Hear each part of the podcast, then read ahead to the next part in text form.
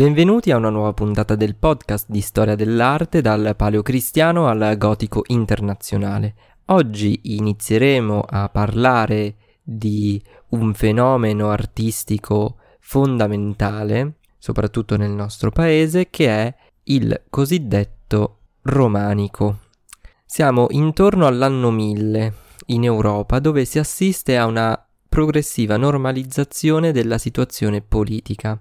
Come conseguenza di questo, si assiste anche all'avvio di un periodo di rinnovamento, eh, di sviluppo economico e sociale, che ha ovviamente un riflesso anche nello sviluppo artistico o architettonico delle città, dove sorgono nuove chiese, nuovi conventi, nuovi palazzi signorili e in generale vediamo un fiorire di nuovi edifici e spazi dedicati alla cittadinanza, eh, come ad esempio in questo periodo si sviluppano le piazze, quindi eh, quei luoghi aperti in cui la, la, società, i cittadini si potevano riunire, potevano eh, svolgere attività economiche, ma anche incontri, attività politiche e tutto ciò che si fa poi eh, nei luoghi di incontro.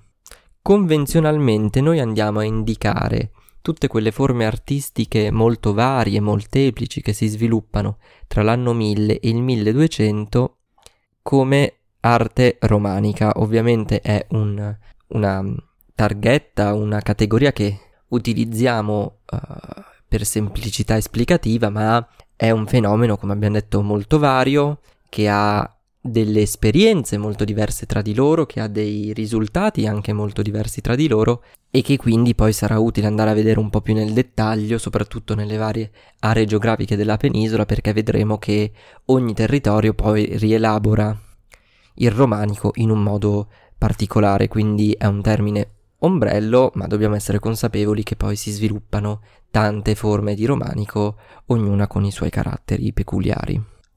Ma torniamo a noi e è interessante soffermarci sulla scelta del nome, quindi sul perché si è deciso di utilizzare il termine romanico per descrivere tutte queste esperienze. Il motivo fondamentale è che tutte queste manifestazioni culturali hanno una origine comune nel mondo romanico o comunque nel mondo tardo-antico paleocristiano di cui cercano di riprendere determinate forme, determinati linguaggi artistici, lo vedremo soprattutto quando andremo a parlare delle chiese, eh, nelle piante che vengono scelte, che spesso eh, riprendono in modo quasi eh, perfetto quella che era la pianta basilicale delle prime chiese eh, cristiane di cui abbiamo già parlato ampiamente nelle scorse, nelle scorse puntate.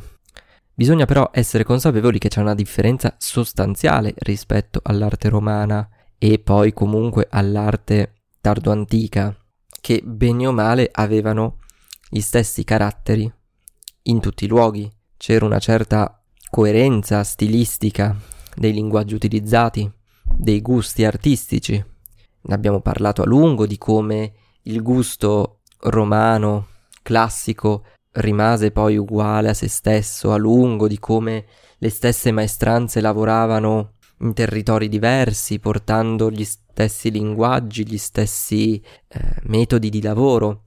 Ecco, il romanico invece è caratterizzato proprio dall'opposto, cioè dal fatto che ogni comunità, ogni bottega, ogni, diciamo, centro culturale aveva il suo stile, il suo linguaggio, influenzato da tanti fattori, dalla tradizione artistica, dalla disponibilità di materiali e quindi abbiamo un fiorire, come abbiamo già detto prima, di diverse esperienze, anche molto diverse tra di loro. Poi vedremo nel dettaglio alcuni esempi che immediatamente ci fanno notare come si tratta certe volte di stili completamente diversi, ma che comunque hanno questo filo rosso di un ritorno agli stili e al, alle forme mh, mm, romane e eh, tardo-antiche.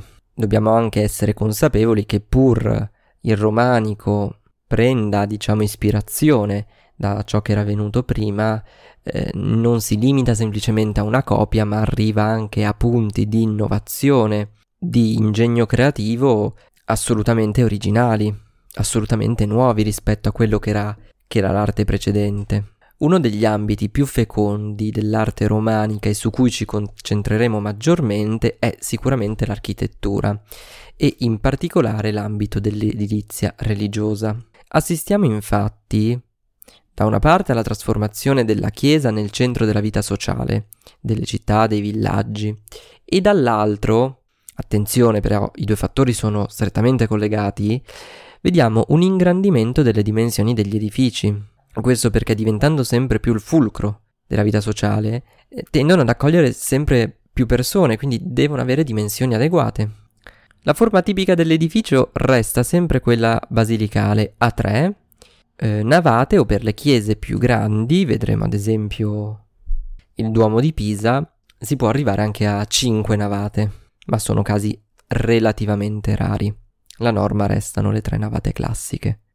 Può essere presente anche il transetto, anche se vedremo che in diverse occasioni esso sarà assente, e tipicamente nelle chiese romaniche si trova anche una cripta sotterranea. Un altro elemento caratteristico e peculiare delle chiese romaniche è il matroneo, che sempre di più diventa un elemento imprescindibile del, delle cattedrali, lo vedremo in diverse occasioni. Ricordiamo il matroneo era lo spazio spesso posto sopra le navate laterali, in una posizione quindi sopraelevata che si apriva sulle navate centrali e che era destinato eh, alle donne che per un periodo eh, erano invitate a frequentare eh, le funzioni religiose in una posizione separata rispetto, rispetto agli uomini. Altre innovazioni degne di nota sono l'introduzione della volta a crociera, che va a sostituire le più semplici volte a botte, o i soffitti a mm, capriate ligne, quindi soffitti coperti da una più semplice struttura eh, in legno più leggera rispetto alle volte a crociera che vedremo spesso e volentieri necessitano eh, pilastri non più colonne per sorreggere eh, il, proprio, il proprio peso. E qui mi ricollego a un altro elemento di novità che non sta più però nel, nell'architettura intesa come estetica, ma nell'ambito della struttura, quindi degli elementi portanti, vediamo la progressiva sostituzione delle colonne o comunque del loro affiancamento con i pilastri, che permettevano, grazie alle loro dimensioni maggiori, di sorreggere un peso superiore. E all'introduzione eh, dei contrafforti esterni che dovevano scaricare il peso, ad esempio, delle volte piuttosto che delle cupole. Nonostante queste innovazioni, però, a sorreggere fondamentalmente il peso di queste strutture restano sostanzialmente i muri portanti, con il sostegno ovviamente di colonne, pilastre, contrafforti, e, ma eh, il centro rimangono appunto i muri perimetrali che rimangono spessi e quindi siamo ancora in un periodo in cui le cattedrali tendono ad avere dimensioni, quantomeno in altezza, ancora contenute. Dovremo aspettare un po' di tempo eh, per osservare un progressivo assottigliamento dei muri e un innalzamento delle, eh, delle strutture. Credo che a questo punto possa essere utile iniziare a fare qualche esempio, vista e considerata, e mi rendo conto di ripetermi, la grande variabilità del fenomeno del romanico, penso sia utile iniziare a vedere come è stato applicato nelle varie regioni italiane. Oggi ci concentreremo sulla Lombardia parlando della Basilica di Sant'Ambrogio a Milano e sul romanico emiliano parlando del Duomo di Modena. Nelle prossime puntate parleremo anche ehm, del fenomeno del romanico toscano, molto importante, molto significativo, degli esempi in Veneto e poi concluderemo con il romanico meridionale. Ma partiamo subito con uh, la Basilica di Sant'Ambrogio, di cui peraltro abbiamo già analizzato uh, l'altare nella puntata precedente dedicata all'arte carolingia. Eh, si tratta di una delle chiese più antiche e famose di Milano. La costruzione del complesso originario è databile tra il 379 e il 386 d.C., epoca in cui Milano divenne capitale dell'impero romano d'Occidente, anche se eh, bisogna dire che la struttura che vediamo oggi è successiva, eh, è databile tra il 1088 e il 1099. della chiesa paleocristiana, voluta dall'allora vescovo Ambrogio, il nuovo edificio ricalca sostanzialmente la pianta a tre navate, di cui quella centrale è conclusa da un'abside. Non, uh, non è presente il transetto, mm, ma invece c'è un importante nartece a quadriportico antistante all'ingresso uh, del corpo centrale della basilica. Nartece, molto grande, ricalca come dimensioni più o meno la lunghezza della navata centrale eh, ed era utilizzato sia come luogo di incontro che come luogo di alcune funzioni eh, religiose. Sant'Ambrogio diventa col tempo il prototipo del romanico lombardo. Per quanto riguarda mm, la pianta, abbiamo detto che si tratta di una pianta a tre navate, di cui quella centrale doppia rispetto a quelle laterali, conclusa da un'abside, è una pianta che ricalca la struttura delle chiese basilicali. La copertura delle navate è a volte a crociera, salvo che per l'ultima campata della mm, navata centrale che è coperta invece da una cupola ottagonale nascosta all'esterno da un tiburio. Passando alla facciata si tratta di una facciata a doppio spiovente, anche detta capanna, suddivisa in due loggiati sovrapposti. Da un punto di vista del materiale utilizzato, e vale per tutto l'esterno della chiesa, si utilizzano soprattutto mattoni a vista, con alcuni inserti in pietra più chiara, eh, quest'ultima utilizzata soprattutto per sottolineare gli elementi portanti, come ad esempio gli archi del loggiato o i pilastri nel quadriportico, quindi è una decorazione molto molto semplice. Se guardiamo la facciata osserviamo che ai lati si affiancano due campanili. Sulla destra troviamo quello più antico, di dimensioni più basse, un po' più tozzo, che è chiamato il campanile dei monaci. Sulla sinistra invece troviamo eh, una torre più alta, più longilinea, chiamata il campanile dei canonici, che è databile al periodo in cui è stata realizzata la basilica romanica di cui abbiamo traccia oggi, quindi è più recente rispetto al campanile di destra. Passando poi all'interno ritroviamo quella semplicità che abbiamo visto all'esterno. Si nota però subito un'inversione cromatica. Rispetto all'esterno, a prevalere qui è il bianco dell'intonaco, intervallato da alcuni elementi in laterizio che anche qui sottolineano gli archi, i costoloni delle volte a crociera, in generale gli elementi architettonici, gli elementi portanti. I pilastri invece sono realizzati in pietra, e li troviamo un po' più grandi per quelli che devono sorreggere le campate della navata centrale e più piccoli eh, quelli che devono invece sorreggere le navate laterali, questo coerentemente con il fatto che le campate laterali fossero circa un quarto rispetto a quelle della navata centrale, quindi anche il peso che scaricavano sui pilastri è inferiore. Interessante notare poi come i pilastri siano a fascio, ossia si tratta di pilastri a sezione quadrata a cui si addossano sui quattro lati eh, delle semicolonne, quindi quasi fosse una fusione tra il pilastro e la colonna. Sopra le navate laterali troviamo il matroneo che si apre sulla navata centrale con archi a tutto sesto. Si trova poi una cripta sotterranea dove per un periodo vennero conservate le spoglie di Sant'Ambrogio in un sarcofago di porfido rosso, che ancora oggi è visibile. Allontanandoci da Milano e addentrandoci in territorio emiliano arriviamo a parlare adesso del Duomo di Modena, che è un altro grande esempio di romanico settentrionale che è più corretto però chiamare San Geminiano, in quanto è la chiesa dedicata all'omonimo patrono della città, che fu vescovo di Modena nel IV secolo d.C.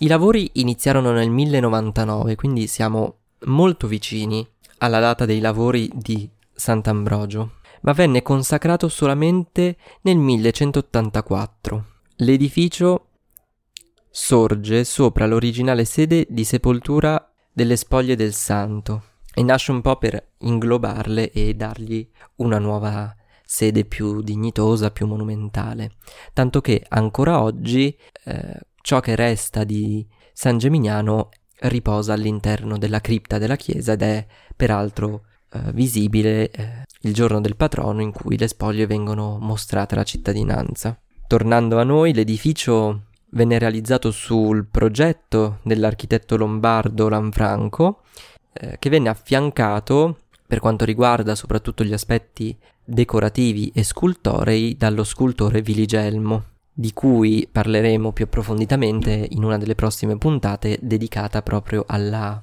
scultura romanica. Nonostante i successivi rimaneggiamenti, la chiesa mantiene ancora la gran parte dei suoi elementi originari. Partendo dalla pianta troviamo una suddivisione a tre navate, senza transetto, ognuna conclusa da un'abside. Per quanto riguarda la facciata, invece, si tratta di un perfetto esempio di facciata salienti, che quindi ci anticipa già dall'esterno quella che sarà la distribuzione in navate dell'interno. Si tratta di una facciata in pietra, per cui molto diversa rispetto alla più sobria, più semplice facciata in mattoni di Sant'Ambrogio, che presenta una tripartizione verticale, nel senso che sono presenti due grandi contrafforti che suddividono la facciata in tre sezioni, anche qui riprendendo quella che sarà poi la suddivisione in navate dell'interno. Quindi guardando dall'esterno San Gemignano noi già abbiamo un'idea ben precisa di quello che troveremo all'interno per quanto riguarda l'organizzazione degli spazi. La verticalità della facciata poi è rotta da una serie di loggette a tutto sesto, suddivise in trifore, che circondano e abbracciano tutto il perimetro della cattedrale. Come però avevo anticipato prima, nel XIII secolo la facciata viene pesantemente rimaneggiata con l'aggiunta di due nuovi ingressi ai lati del portale centrale e del grande rosone gotico. Per fare questo si dovette, ad esempio, spostare anche alcuni cicli scultorei del Viligelmo che vennero poi riposti in una posizione più elevata rispetto a dove, dove erano in origine. Ora, che il rosone non sia originale si nota perché al di là che non c'entra nulla col resto della, della struttura, il rosone è chiaramente un elemento gotico, per cui anche a primo impatto quel rosone si nota che è un po' discorde con il resto della struttura. Ma torniamo, torniamo alla facciata, il portale maggiore è inoltre valorizzato da un protiro, termine che deriva dal greco antico con cui si definisce un piccolo portico a cuspide posto a protezione e copertura dell'ingresso principale, sormontato a sua volta da un'edicola che doveva probabilmente ospitare una statua del santo. Passando poi all'interno si nota subito la semplice maestosità di questa cattedrale. I materiali sono modesti perché si usa soprattutto il laterizio e la pietra. È visivamente più oscura, più scura, più ombrosa rispetto ad esempio a Sant'Ambrogio, il cui bianco predominante tende a dare un'immagine un po' più luminosa. Lo spazio interno poi è suddiviso dagli enormi pilastri alternati a colonne che sorreggono il peso delle navate. Dobbiamo poi immaginarci che la navata centrale in principio era coperta da un soffitto a travature lignee, ma fra il 1437 e il 1455 si procedette a sostituire questo tetto con una serie di quattro volte a crociera.